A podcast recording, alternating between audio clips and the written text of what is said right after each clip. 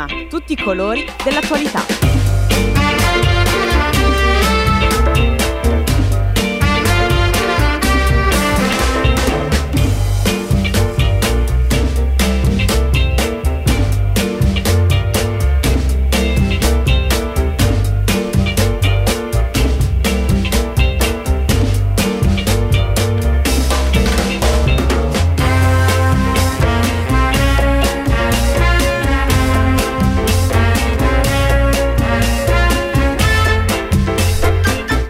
8.38 minuti, buongiorno, buongiorno a tutti e a tutte. Prisma su Radio Popolare come ogni mattina in diretta fino alle 10, Lorenza Ghidini al microfono, Massimo Alberti in redazione.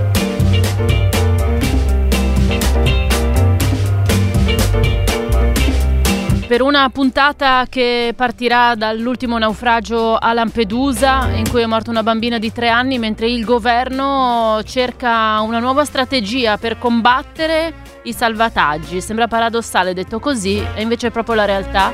Per combattere le navi civili che soccorrono i, i migranti che annegano.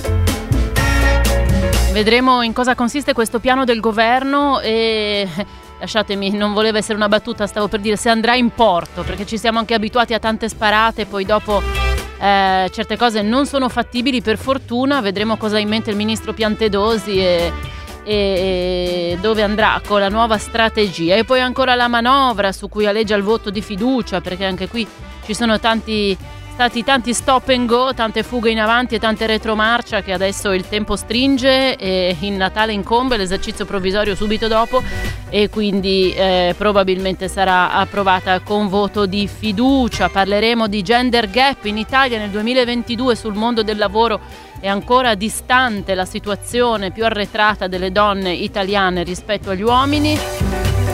C'è stato un rapporto significativo ieri che commenteremo con un ospite poi con il nostro Roberto Festa vi racconteremo del destino di Donald Trump. Faremo qualche previsione dopo che la Camera ha stabilito con un voto questa notte che va incriminato per l'assalto a Capitol Hill del 6 gennaio 2020.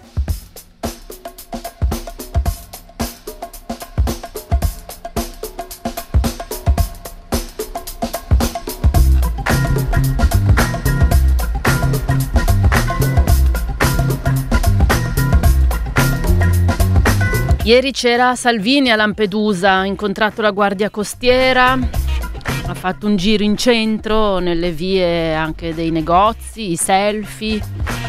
Ha dichiarato che Lampedusa va fatta conoscere per le sue bellezze, ha cenato in una villa di Berlusconi con la sua fidanzata e poi in serata ha fatto un tweet sulla bimba appena morta. Che tragedia, ha scritto una bimba di tre anni morta nell'ultimo naufragio nelle acque davanti a Lampedusa, poche ore prima. Il ministro dell'interno, che come ricorderete era il suo capo di gabinetto quando al Viminale c'era lui, Matteo Salvini, sta ragionando su come modificare la strategia di, conta- di contrasto alle organizzazioni non governative che operano con le loro navi nel Mediterraneo. C'è questa nuova ehm, prassi di assegnare rapidamente un porto sicuro, come prevede la legge del mare, e però oh, lontano abbiamo visto che queste navi Piantedosi le vuole mandare rapidamente lontano, in sostanza fuori dall'area di soccorso. E poi in un codice che stanno preparando, eh, che ricorda in parte quello che aveva mh, in mente il ministro Minniti del centro-sinistra qualche anno fa, eh, sarebbe necessario che i capitani di queste navi eh, prendano le richieste di asilo a bordo. Mm, vedremo se si potrà fare, vedremo perché poi dopo c'è anche la legge internazionale. Buongiorno ad Annalisa Camilli, giornalista di Internazionale. Benvenuta, bentrovata Annalisa.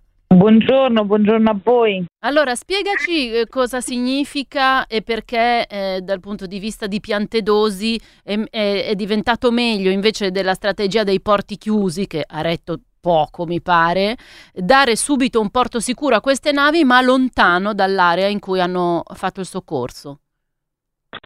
Sì, sì, abbiamo visto appunto um, dopo il primo no, decreto piantedosi uh, di, di, novembre che imponeva questi sbarchi selettivi alle navi, alla Joe Barents, alla Humanity One, quindi uh, che ha fatto entrare in porto di fatto le navi umanitarie, ma poi ha imposto uh, lo sbarco di, di alcune persone, di alcuni gruppi di persone selezionate dai medici saliti a bordo e poi però appunto uh, quel lungo uh, blocco che si è risolto appunto nella decisione di altri medici di fare scendere tutte le persone a bordo. Uh, si è visto appunto che questa strategia non portava in effetti uh, da nessuna parte, era contraria alle leggi internazionali e quindi diciamo una, una strategia per uh, in fondo creare problemi uh, alle navi umanitarie uh, senza scrivere nessuna, nessuna legge per ora è quella di assegnare un porto alle navi appena ne fanno richiesta, quindi eh, do, dopo il primo soccorso, eh, dopo la prima operazione di soccorso, eh, e assegnare loro dei porti che sono molto, molto lontani dalla zona sarda, la zona di ricerca e soccorso libica. Uh, che cosa significa questo? Significa che eh, le, le, navi umanitarie, eh, che sono navi um, che è molto costoso no, in ogni caso, no?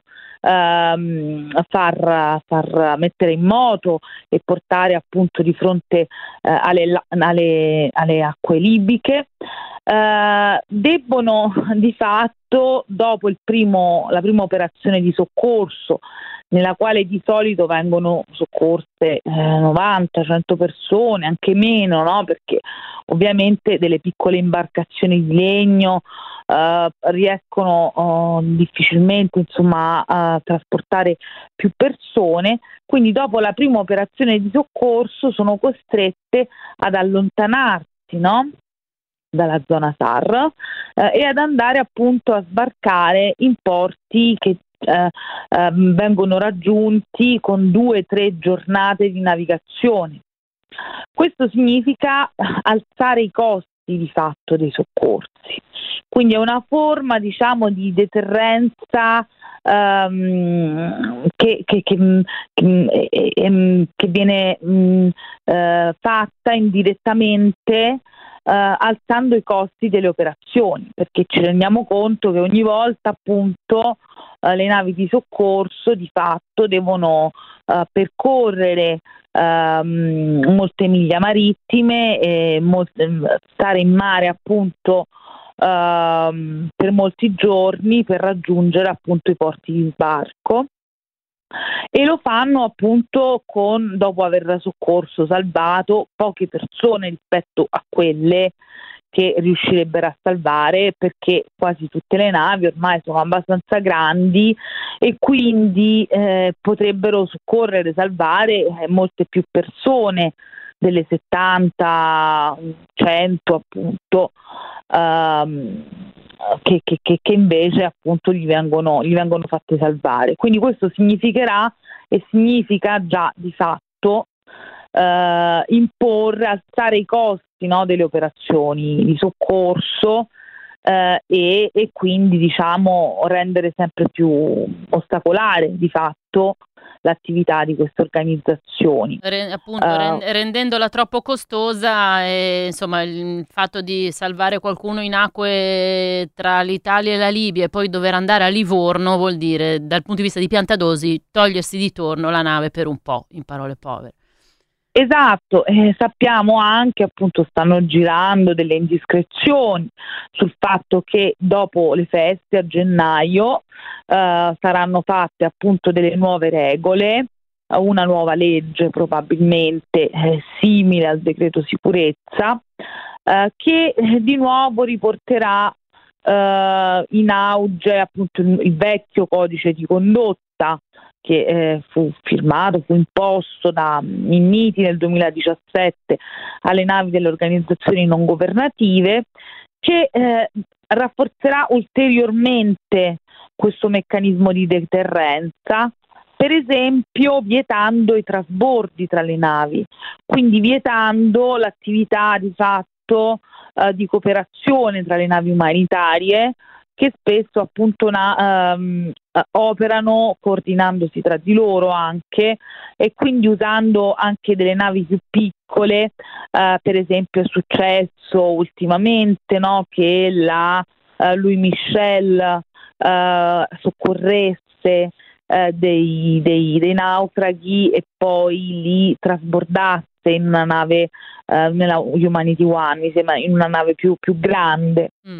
Eh, questi trasbordi, questo ovviamente permette di fare più soccorsi, no? certo. se le navi si coordinano tra di loro e poi ehm, trasbordano nella, nelle navi più grandi, questo significa soccorrere più persone, avere più capacità appunto di, di soccorso e questi trasbordi saranno vietati appunto secondo Uh, secondo nuove, le nuove norme e quindi di nuovo questo significherà uh, fare tutto, uh, tutto, per rendere il soccorso costoso e di fatto appunto scoraggiare no, queste navi a operare perché si è visto che di fatto invece tutto il resto, chiudere i porti, eh, bloccare gli sbarchi, eh, di fatto è illegale e quindi, eh, e quindi eh, di fatto appunto eh, alla fine eh, queste navi umanitarie nel corso di questi anni poi hanno sempre, sono sempre poi riuscite insomma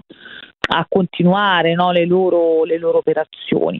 Allora quello che si cercherà di fare appunto è rendere loro la vita più difficile eh, alzando di fatto eh, i costi di queste operazioni eh, attraverso appunto questo tipo di, di operazioni. Sono previste secondo sempre le indiscrezioni anche delle sanzioni amministrative mm. per le navi appunto che dovessero operare trasbordi cose del genere. Eh, eh, Annalisa, un'ultima cosa, eh, perché appunto tra le anticipazioni su questo nuovo codice di condotta c'è anche il fatto che il capitano sarebbe obbligato a prendere le richieste d'asilo eh, già a bordo. È una vecchia cosa che poi mi pare che non si sia sì. poi in realtà mai potuta fare. Questo proprio... diciamo è un vecchio sogno, eh. addirittura. Cosa vorrebbe dire? Vorrebbe dire che il paese eh, di cui batte bandiera la nave si accolla l'asilo, per, secondo loro? Eh, questo diciamo non è possibile perché l'abbiamo ribadito appunto eh, in uh, moltissimi casi, moltissime, ehm, la, la, la, il fatto che la nave batta bandiera di quel paese non significa che la nave è territorio di quel paese appunto, um, quindi diciamo non, uh, non è uh, le persone devono essere trasbor- trasportate a terra nel minor tempo possibile uh, e um, appunto il soccorso secondo le leggi internazionali è ritenuto concluso solo quando le persone sono messe in salvo e solo quando le persone sono a terra. Quindi questo diciamo uh, è, è, quello che, che dice la, la, legge internazionale. Uh, l'idea appunto di fare degli hotspot galleggianti, quindi sulle navi, e di uh, far fare le richieste di asilo a bordo delle navi è veramente un, una vecchia fantasia, un vecchio tema diciamo ricorrente dei, dei diversi ministri dell'interno, peccato che sia appunto completamente illegale, cioè eh, le navi non sono Uh, come possiamo immaginare appunto uh, dei uh, posti in cui è possibile eh, svolgere tutte le eh, procedure di richiesta d'asilo nella maniera più corretta, le persone appunto devono essere messe nella condizione di essere informate no, sulla loro possibilità di chiedere l'asilo e questo tipo di operazioni eh, di fronte appunto a uh, degli ehm, a degli ufficiali, appunto che sia delle autorità che siano preposte proprio alla richiesta d'asilo, questo non è possibile farlo appunto in mare, in condizioni precarie, no? Eh. Di, e quindi eh, questa e mi quindi, sembra diciamo scusa, Annalisa, diciamoci una, di nuovo una fantasia appunto ecco, tra, tra eh, tutte le cose che ci dici alla alle leggi internazionali, quindi adesso vedremo un po' il testo poi che, che, verrà, che verrà emanato. Ecco, perché tra tutte le cose che ci stai dicendo sembra insomma l'ennesimo tentativo destinato a incocciare contro leggi internazionali e, e quindi destinato a essere poi eventualmente rimesso in tasca o modificato. Vedremo, insomma, manca sì, vedremo. ancora qualche settimana. Vedremo, c'è un tentativo invece più serio di fare pressione sulla uh, sugli altri paesi europei da parte dell'Italia uh, perché a loro volta uh, facciano pressione sulle autorità marittime internazionali per un codice di condotta europeo delle, sulle, e questo diciamo sembra un tentativo che ha ehm, avuto diciamo, qualche ascolto a Bruxelles perché appunto nella, nel documento eh, in 20 punti presentato da Ursula von der Leyen, da, dalla Commissione europea qualche settimana fa, Uh, c'era appunto una forma di accoglimento di questa richiesta italiana, ma anche lì vedremo che cosa porterà in effetti a livello di Consiglio europeo questa proposta. Uh, sappiamo appunto, come già è stato per il codice Minniti, che in ogni caso i codici di condotta non hanno un valore di legge, non possono uh, sostituirsi alle leggi e alle convenzioni internazionali che comunque sono, sono più forti no, rispetto certo.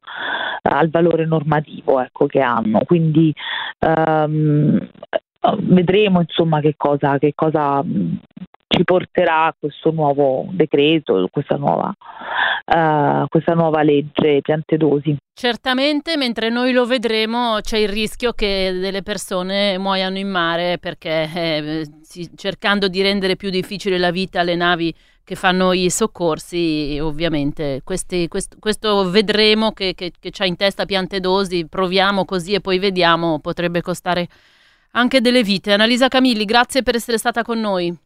Grazie a voi. Arrivederci. Allora, ecco, sono le 8.55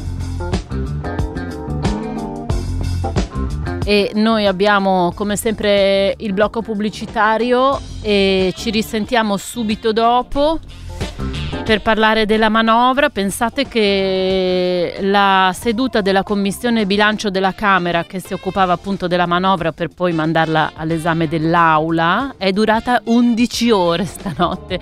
È finita alle 6 del mattino. Quindi adesso sono andati tutti a fare una siesta e alle 13 ricomincia, eh, ricomincia mm, o alle 14 eh, un'altra riunione della commissione. Questo per darvi l'idea di come si sono ridotti all'ultimo e poi dopo la pubblicità con Andrea Di Stefano andiamo a vedere che cosa è diventata la manovra a furia di Avanti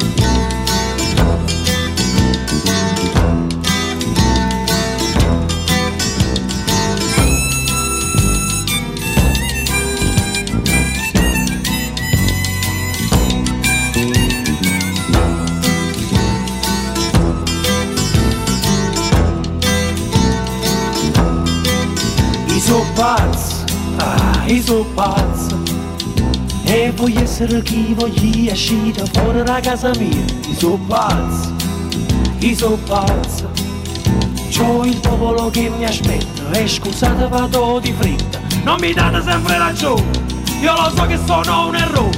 Nella vita voglio vivere almeno un giorno da leone. E lo Stato questa volta non mi deve condannare Perché so pazzo Io so pazzo oggi voglio parlare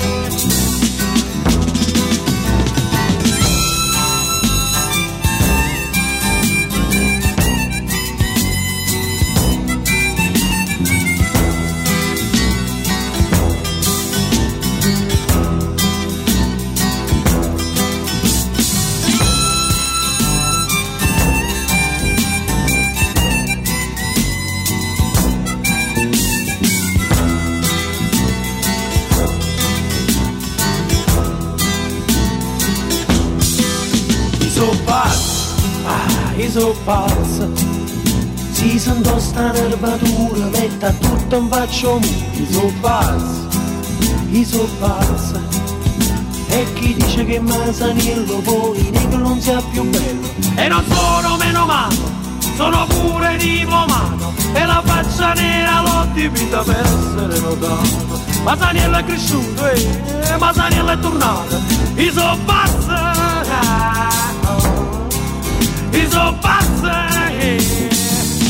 Non ci scassato cazzo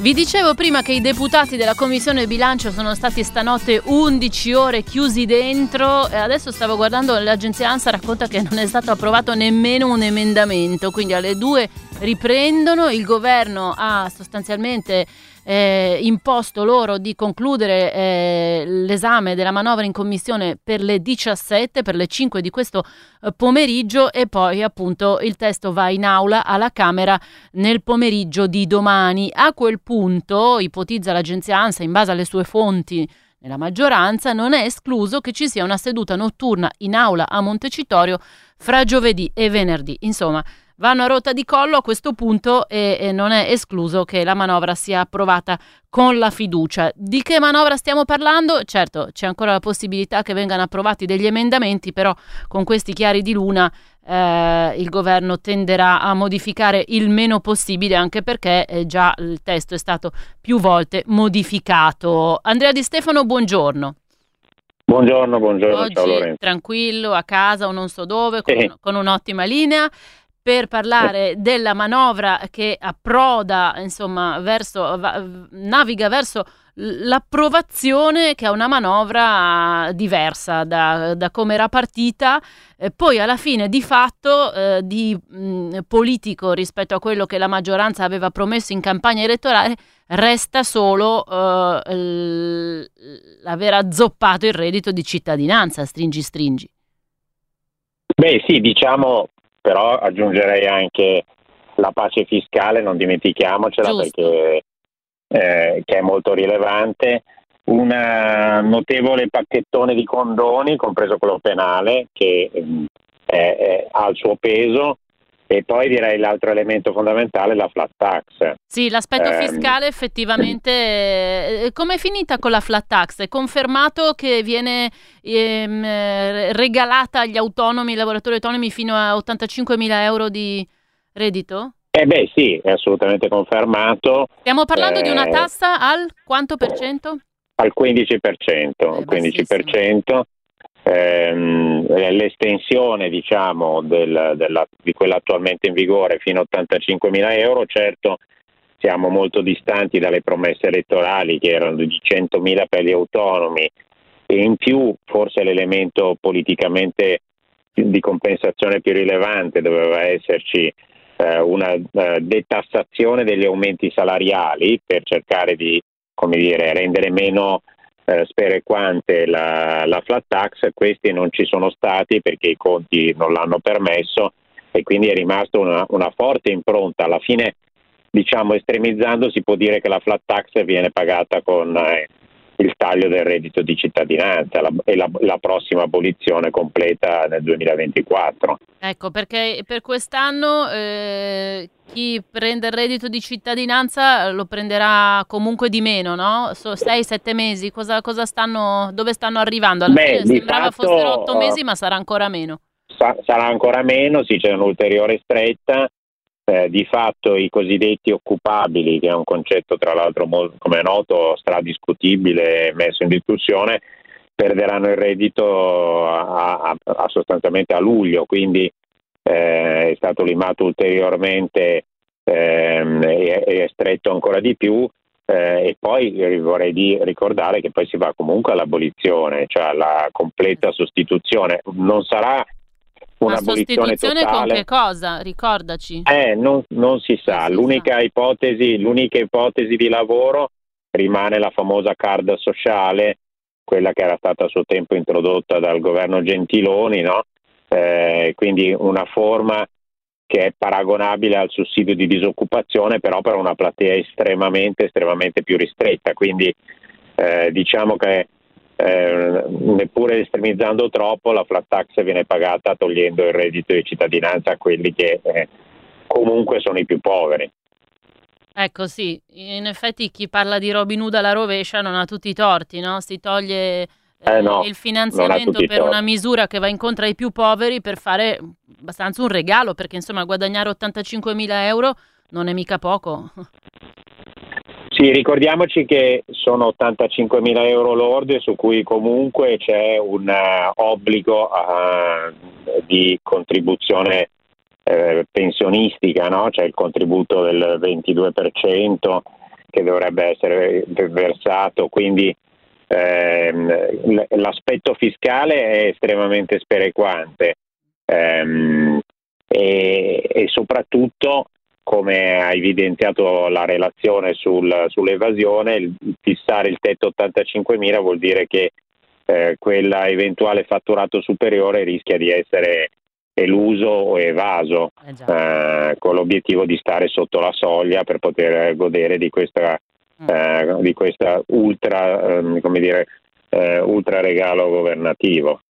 Eh, senta, Andrea Di Stefano, mh, mm, ho visto che una mh, mm, novità degli ultimi giorni inserita mano- nella manovra è la possibilità di, eh, per chi ha un mutuo, di, di passa- per chi ha un mutuo a tasso variabile, di passare sì, al tasso fisso. Ecco, allora, sì. intanto ti chiedo uh, come si fa, come funziona, chi paga la differenza, perché eh, sappiamo che eh, con le ultime decisioni della Banca Centrale Europea i mutui a tasso variabile sono aumentati, le rate sono aumentate tantissimo ho letto delle cifre, c'è chi ce l'ha avuto raddoppiato negli ultimi tempi e poi arriviamo anche alle decisioni della BCE perché ho visto che ogni mattina l'ANSA ha ricominciato a darci il livello dello spread come ai vecchi tempi e, e anche questo è legato alle decisioni della BCE, ma ci arriviamo. Intanto dici come si fa per chi magari è interessato, magari per qualcuno è una buona notizia. E dunque il, il dettaglio, la notizia secondo me è buona perché ovviamente in una situazione così drammatica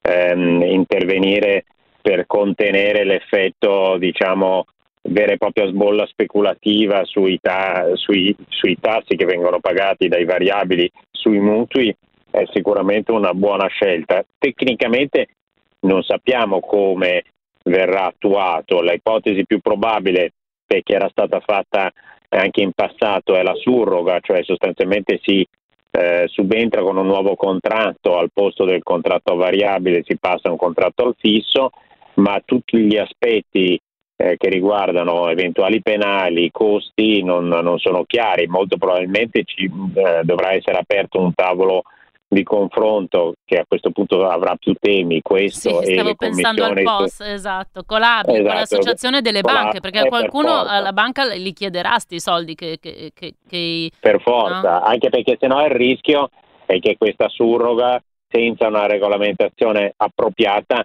possa trasformarsi in un grosso problema, cioè in un costo molto consistente per eh, il cittadino consumatore che eh, da solo deve andare a trattare con le banche, non è molto praticabile secondo no. me. Quindi un intervento del MEF, un tavolo di, diciamo, eh, di confronto, di vera e propria trattativa dovrà essere fatto appositamente.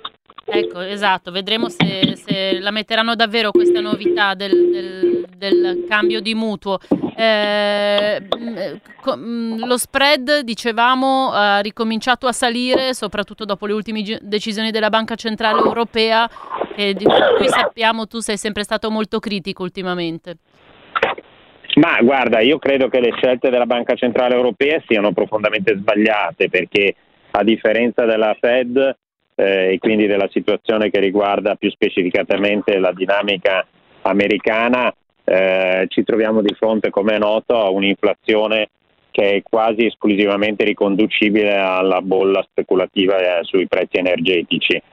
quindi le condizioni sono molto diverse da quelle eh, che caratterizzano l'inflazione americana che invece ha delle componenti strutturali e, eppure, nonostante questo, anche negli Stati Uniti ci sono molte critiche nei confronti delle scelte della Fed. La BCE credo che abbia fatto eh, come dire, abbia voluto seguire le vecchie regole della stretta eh, con l'unico obiettivo di eh, cercare di contenere l'inflazione, peraltro con risultati finora molto scarsi, eh, e rischia eh, di produrre due effetti, di, di, spedire l'economia europea in recessione se ce n'era bisogno, visto eh, già gli effetti drammatici della questione energetica, e in secondo luogo di creare grosse tensioni. Lo spread riprende perché con questi incrementi dei tassi di interesse noi che siamo il paese col debito più grande eh, abbiamo sicuramente un incremento molto consistente del costo di finanziamento del debito, questo è evidente. L'anno prossimo eh, sono in calendario aste diciamo, di collocamento per 450 miliardi di euro e quindi è molto probabile che questi 450 miliardi costeranno alla, allo Stato italiano alcune decine di miliardi in più di costo di finanziamento del debito. Grazie, grazie Andrea Di Stefano, buon lavoro e alla prossima. A voi buona giornata, buona giornata.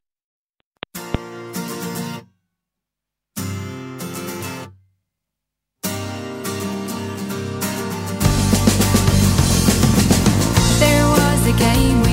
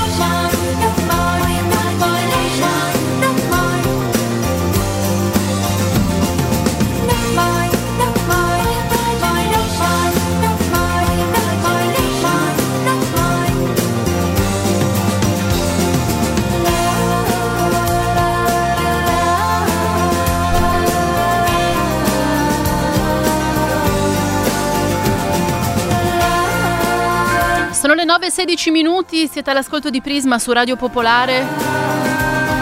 Tutti gli anni eh, l'Istituto Nazionale per l'Analisi delle Politiche Pubbliche eh, fa un rapporto sulle disparità di genere nel mondo del lavoro, quello che si chiama il gender gap. Eh, l'occupazione nel nostro paese nell'ultimo anno è cresciuta ma non intacca il divario di genere. Vi faccio un po' di numeri prima di eh, commentarli con la nostra ospite, il tasso di occupazione di uomini e donne Nel nostro paese eh, quest'anno è rimasto, insomma, so- sono distanti il tasso che riguarda gli uomini e quello che riguarda le donne. 69,5% degli uomini eh, occupati, 51,4% le donne. Ehm, restano immutati una serie di dati in sostanza che hanno a che fare con criticità eh, strutturali, occupazione ridotta, prevalentemente precaria, stiamo parlando delle donne, part-time e occupazioni in settori eh, a bassa eh, remuneratività e, e anche poco eh, strategici. Mm, le donne, eh, su tutti i contratti attivati alle donne, il 49% è part-time, mentre il part-time per gli uomini eh, si attesta sul 26,2%. E a proposito del part-time, eh, in Italia, a differenza eh, che in altri paesi, eh, nella stragrande maggioranza dei casi è solo il datore di lavoro a decidere l'orario di ingresso e uscita dal lavoro. Poi in questo rapporto del um, questo che si chiama INAP, appunto Istituto Nazionale per l'Analisi delle Politiche Pubbliche, c'è anche segnalato un nuovo fenomeno eh, sempre discriminatorio, e cioè quello legato all'uso degli algoritmi da parte delle piattaforme digitali, cioè questi algoritmi in qualche modo risentono di, eh, possiamo dire, stereotipi e pregiudizi di chi li ha ideati e costruiti e quindi in qualche modo reiterano le discriminazioni eh, come possiamo dire, dei, dei, dei, rapporti reali nel mondo del lavoro, no? nel mercato del lavoro digitale si riproducono certi atteggiamenti discriminatori che si riscontrano nei lavori tradizionali. Buongiorno a Paola Profeta, economista dell'Università Bocconi, di cui è prorettrice per la diversità, l'inclusione e la sostenibilità e benvenuta a Radio Popolare.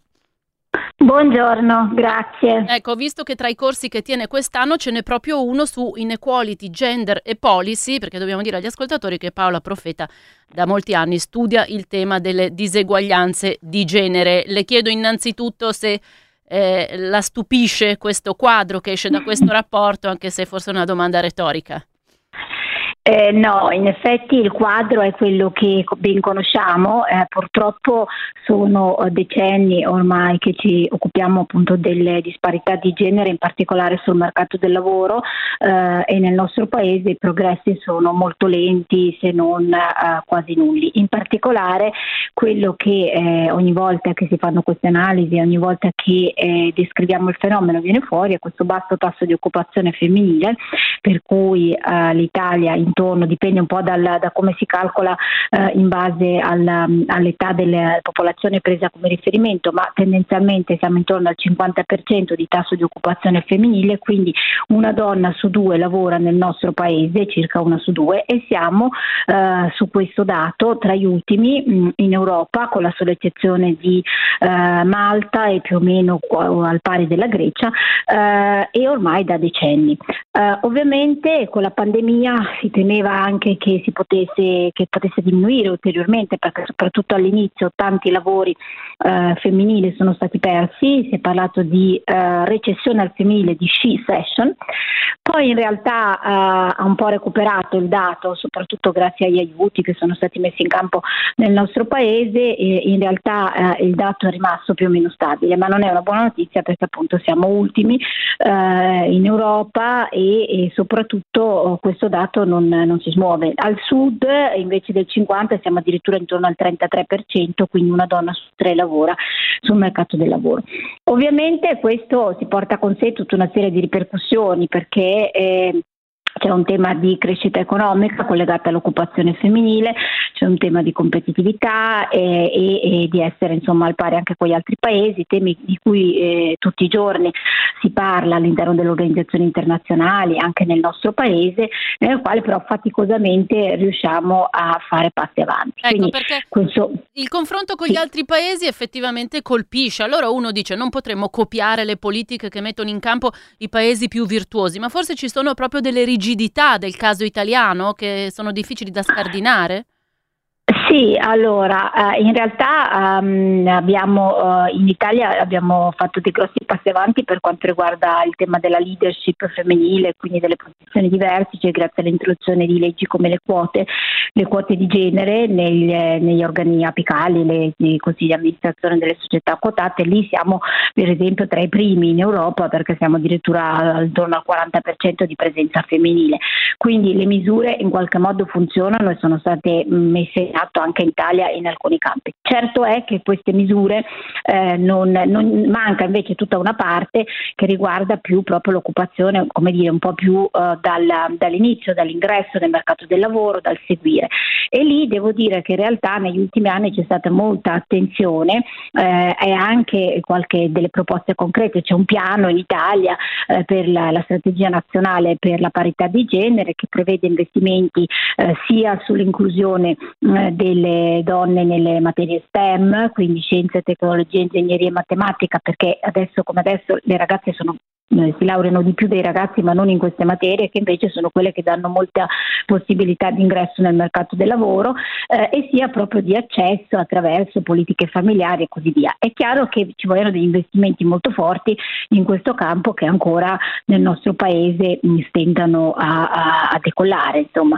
Eh, gli altri paesi sono riusciti sia attraverso mh, eh, delle misure di eh, per esempio investimenti negli asili nido, congedi di paternità, eh, cioè delle misure comunque che implicano anche eh, un certo numero di, di risorse e poi eh, attraverso degli elementi culturali eh, che migliorano le condizioni eh, della presenza delle donne nel mercato del lavoro.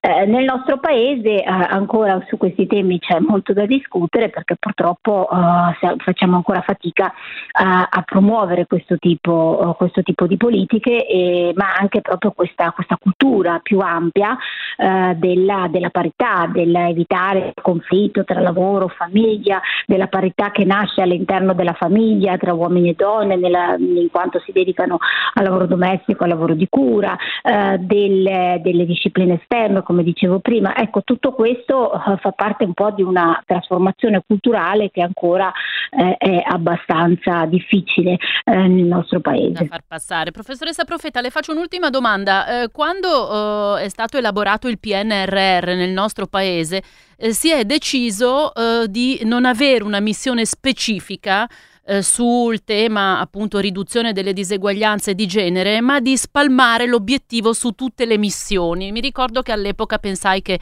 mm, poteva rivelarsi un po' una fregatura. Le chiedo se secondo lei è stata una scelta, anche se ne capisco la razio evidentemente, no? ehm, e, e, a che punto siamo con l'implementazione di politiche che riducano questo gap mm, a livello del PNRR proprio? Sì, allora la scelta diciamo in qualche modo si può capire perché l'idea è non ghettizzare in qualche modo questo tema a degli elementi specifici, ma siccome dovrebbe essere un elemento importante, una delle traiettorie fondamentali insieme ai giovani e al sud, eh, tutte le politiche dovrebbero comunque, tutte le misure messe in campo dovrebbero tenere conto di questa dell'impatto su questa dimensione. È, è, chiaro che l'implementazione invece è un po' più complicata eh, perché eh, appunto uh, occorre eh, innanzitutto pensarla uh, in maniera proprio di impatto, e quindi fare una valutazione di volta in volta dell'impatto che una policy, che una misura può avere sulla parità di genere, questo è molto complicato da fare, sia diciamo ex ante che, eh, che poi eh, ex post.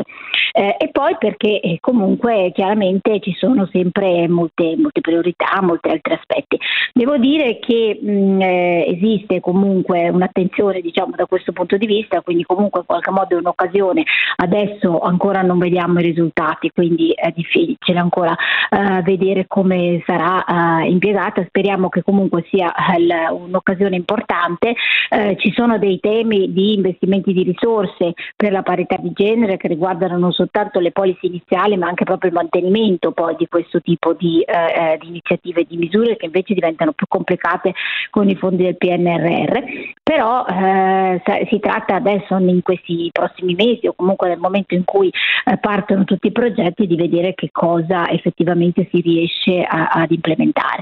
Eh, c'è un tema di politiche pubbliche, c'è anche un tema di ruolo delle aziende, c'è anche un tema eh, di eh, così, struttura diciamo anche eh, della, della, nostra economia, insomma della nostra società, quindi dovrebbe essere un po' eh, una, um, un, un, compito uh, complessivo, non si può neanche chiedere soltanto ad una parte di occuparsene. Certo. Molte grazie professoressa Profeta, buon lavoro. Grazie, grazie a lei, arrivederci. Arrivederci a Paola Profeta, economista dell'Università eh, Bocconi, docente eh, di Inequality, Gender e Policy.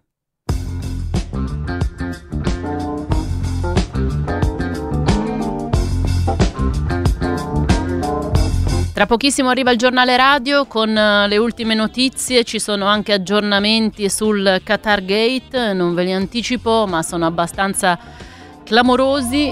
E noi ci ritroviamo subito dopo, avremo con noi Roberto Festa per una chiacchierata sul destino di Donald Trump ora che la Camera ha deciso di eh, chiedere la sua incriminazione per l'assalto a Capitol Hill del 6 gennaio 2020.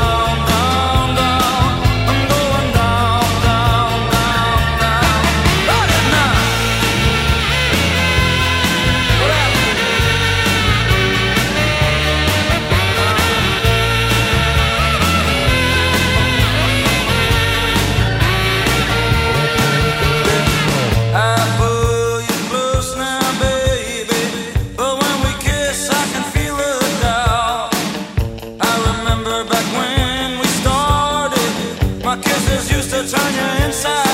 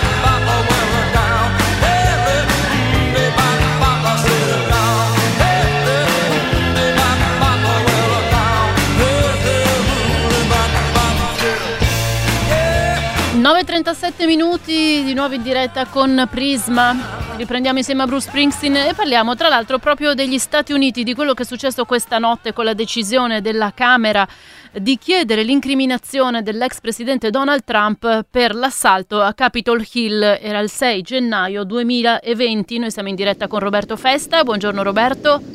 Buongiorno Lorenzo e buongiorno agli ascoltatori. Abbiamo anche già visto la risposta di Donald Trump che eh, accusa i legislatori della Camera di aver raccolto false accuse contro di lui nel tentativo di impedirgli di ricandidarsi alla Casa Bianca per il 2024 e, dice è proprio come è stato l'impeachment un tentativo di mettermi in disparte me e il partito repubblicano. Che cosa è successo? Questa è diciamo così la conclusione dell'indagine della Camera eh, sull'assalto del 6 gennaio.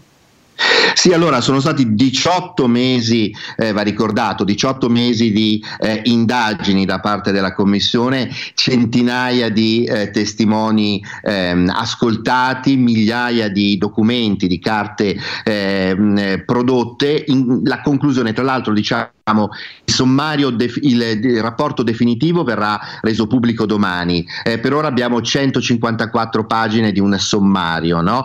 in cui si racconta la strategia, diciamo così, disperata, disperata di Trump per eh, restare al potere. Quindi le accuse, che erano ovviamente false, di brogli elettorali, il tweet, famoso tweet con cui proprio a dicembre eh, del 2020 chiamava a raccolta i suoi supporters per una manifestazione che lui definiva selvaggia il 6 gennaio, il comizio davanti a Capitol Hill proprio il 6 gennaio in cui chiedeva ai suoi di marciare sul congresso che stava ratificando il voto e infine il silenzio, almeno quattro ore di silenzio, lui nella dining room, nella, nella, insomma, nella sala da pranzo della Casa Bianca davanti alla televisione a guardare quello che stava accadendo. Tutto questo, secondo la Commissione, equivale a, eh, un, a, un, reato, ad un crimine, ad una serie di reati, quattro per la precisione, che sono sedizione, insurrezione, ostruzione lavori di un atto del congresso e frode nei confronti del governo degli Stati Uniti. Si tratta di richieste, attenzione, richieste di incriminazione, eh, non di un'incriminazione vera e propria che spetta al Dipartimento della Giustizia, che porterebbero ad una possibile condanna fino a 25 anni. Ecco, quindi adesso che cosa può succedere? Chi è che deve parlare, diciamo così? Allora, adesso quello che succede, eh, eh, diciamo, mh, mm, eh, lo, de- lo, deve decidere il Dipartimento della Giustizia. Perché? Perché il, il, Congresso, la Commissione del Congresso invia il rapporto definitivo finale, migliaia di pagine, centinaia di interviste al Dipartimento della Giustizia. Il Dipartimento della Giustizia, lo ricordo, ha in corso una sua propria ehm, eh, indagine, inchiesta. No? Eh, Merrick Garland, che è la Attorney General, il segretario della giustizia, la scorsa settimana ha, ha, risposto con un cortese valuteremo le carte che ci manda il congresso con attenzione. Quindi loro ce le mandano, noi le guardiamo, le valutiamo, ma attenzione, la decisione se eh, incriminare o meno Donald Trump spetta agli organi giudiziari, non spetta al congresso e da questo punto di vista, almeno a mio parere, quest, diciamo, il valore di quello che, che, la Commissione ha fatto è un valore politico, non tanto giudiziario, perché? Perché se la giustizia, se gli organi giudiziari, se l'FBI, se chi sta indagando non trova un legame diretto che colleghi eh, Donald Trump al, a, a, a, coloro che misero in atto l'insurrezione, a quel punto ovviamente l'incriminazione non parte perché?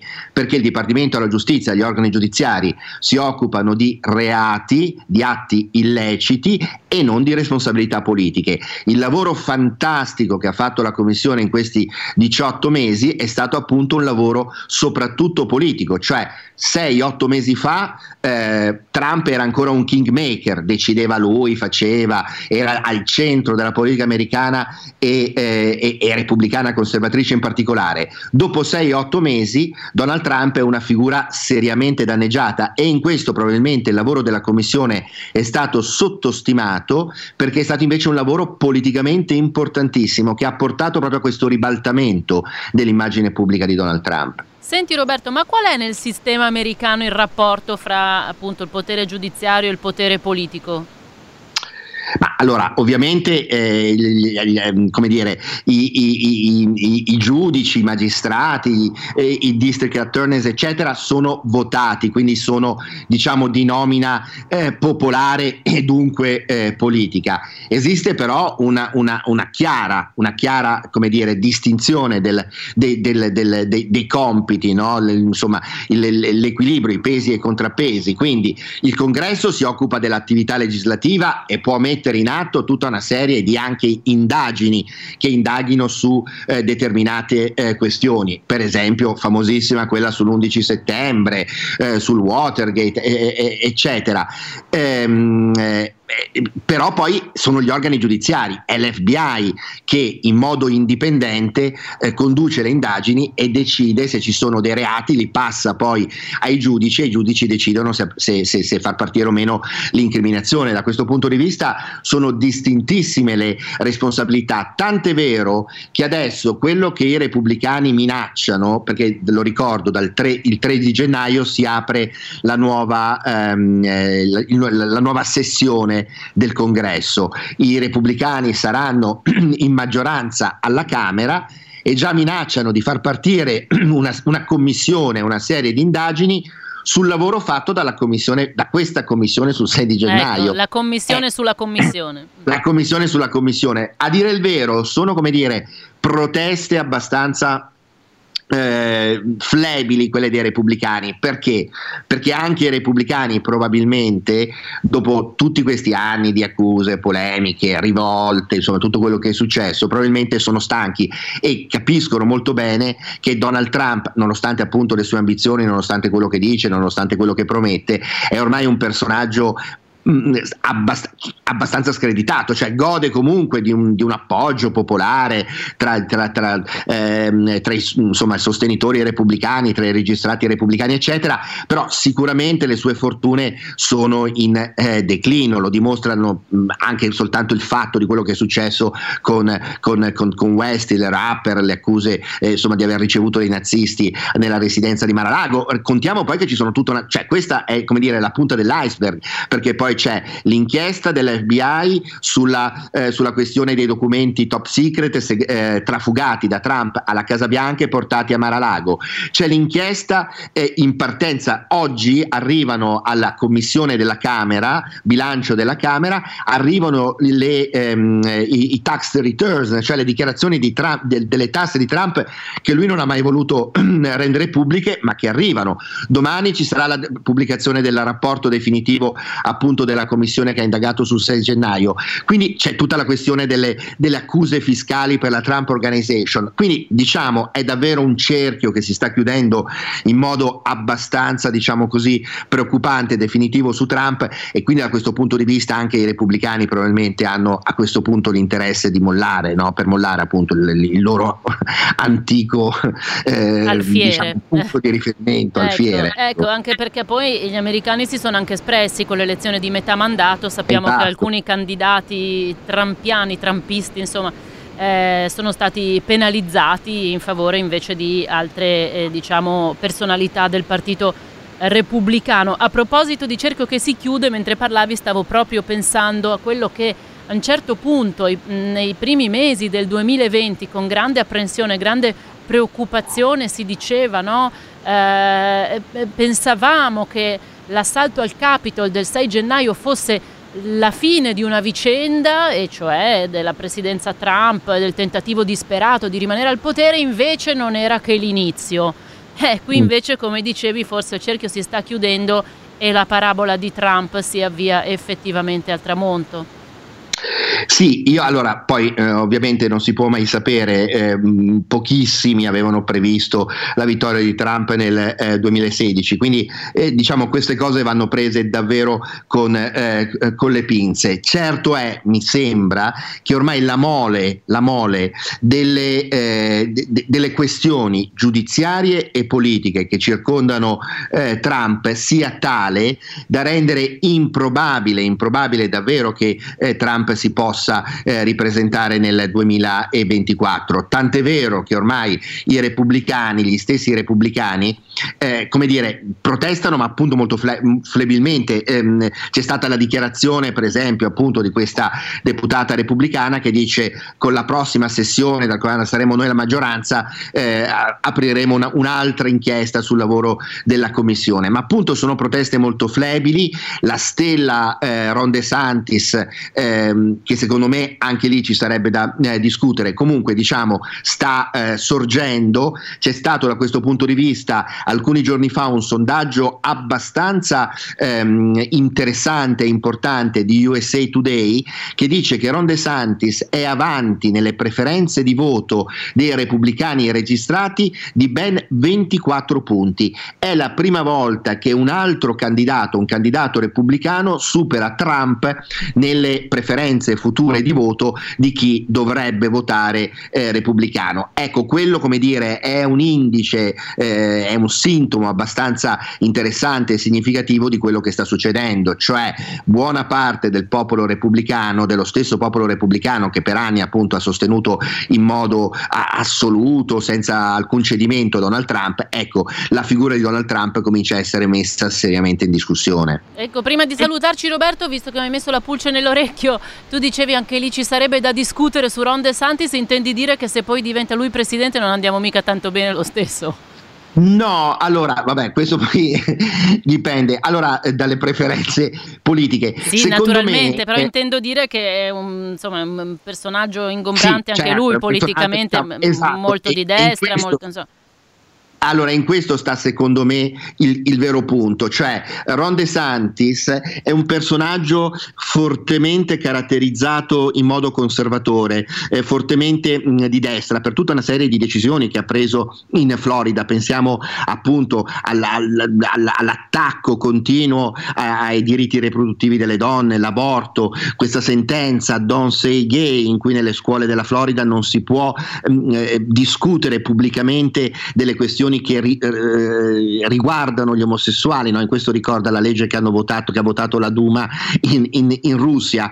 Allora, il- qual è il problema? Che sicuramente chi vota le primarie repubblicane, quindi i registrati repubblicani, sono tendenzialmente più di destra, più conservatori, diciamo così, rispetto a chi poi voterà nelle elezioni generali. E questo potrebbe essere un problema perché? Perché i repubblicani potrebbero scegliere un candidato appunto fortemente conservatore che però poi non regge al, eh, al- alla prova del voto generale. Queste elezioni di midterm tra l'altro sono state abbastanza ehm, ehm, significative e interessanti da questo punto di vista, cioè vincono i candidati che riescono ad esprimere come dire il centro della- dell'asse ehm, eh, politico, vincono i candidati che non sono su posizioni eh, tendenzialmente estremamente radicali eh, che, che- che stimolano appunto polemiche, accuse eccetera. Ecco, un candidato come Ron De Santis che sicuramente avrebbe il- il- la grande maggioranza di consenso tra i registrati democratici nel momento delle primarie, poi almeno a mio giudizio avrebbe probabilmente qualche difficoltà a farsi accettare da moderati indipendenti nel- nel- insomma, al- nell'intera nazione su- su- sul, sul terreno degli Stati Uniti. Ecco, questo è secondo me il vero tema. Comunque questo insomma, si vedrà probabilmente tra, alcune, tra alcuni Sì, mesi. manca ancora un po'. Grazie, grazie Roberto Festa, buon lavoro, a risentirci. Grazie, ciao Lorenza.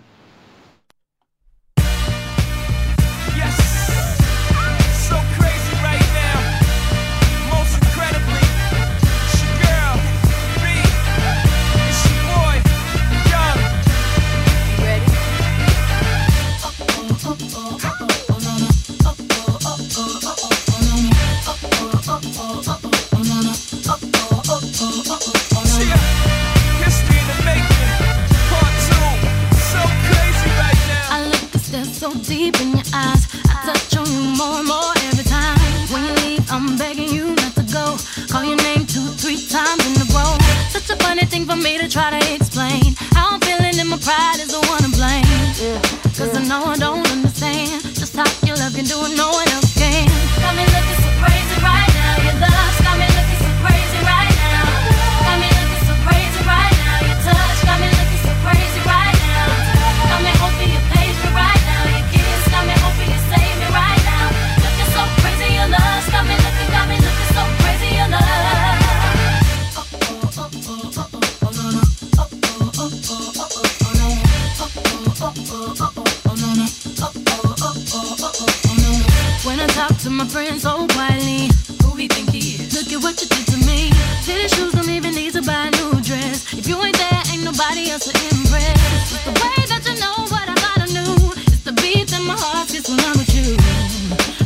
But I still don't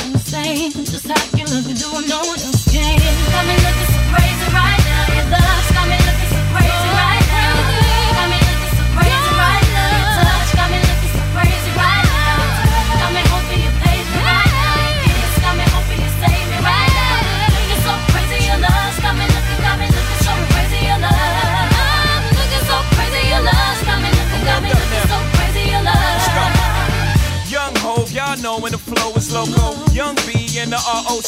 Uh oh, OG, big homie, the one and only. Stick bony, but the pockets are fat like Tony. Soprano, the rock handle like Ben X2. I shake phonies, man, you can't get next to. The genuine article, I do not sing though. I sling though, if anything, I bling yo. Star like Ringo, war like a Greensboro wreck. Range. They can't figure him out, they like, hey, is he insane? Yes, sir, I'm cut from a different cloth. My texture is the best firm chinchilla. I've been dealing in chain smokers. How you think I got the name? 9.54 minuti, siamo in chiusura anche di questa puntata di Prisma a seguire le note dell'autore co- curate da Ira Rubini e poi ancora Massimo Bacchetta con tutto scorre, quindi il microfono aperto. Noi con Prisma ci sentiamo domattina, 8.35 circa, buona giornata e buon ascolto da Lorenza Ghidini.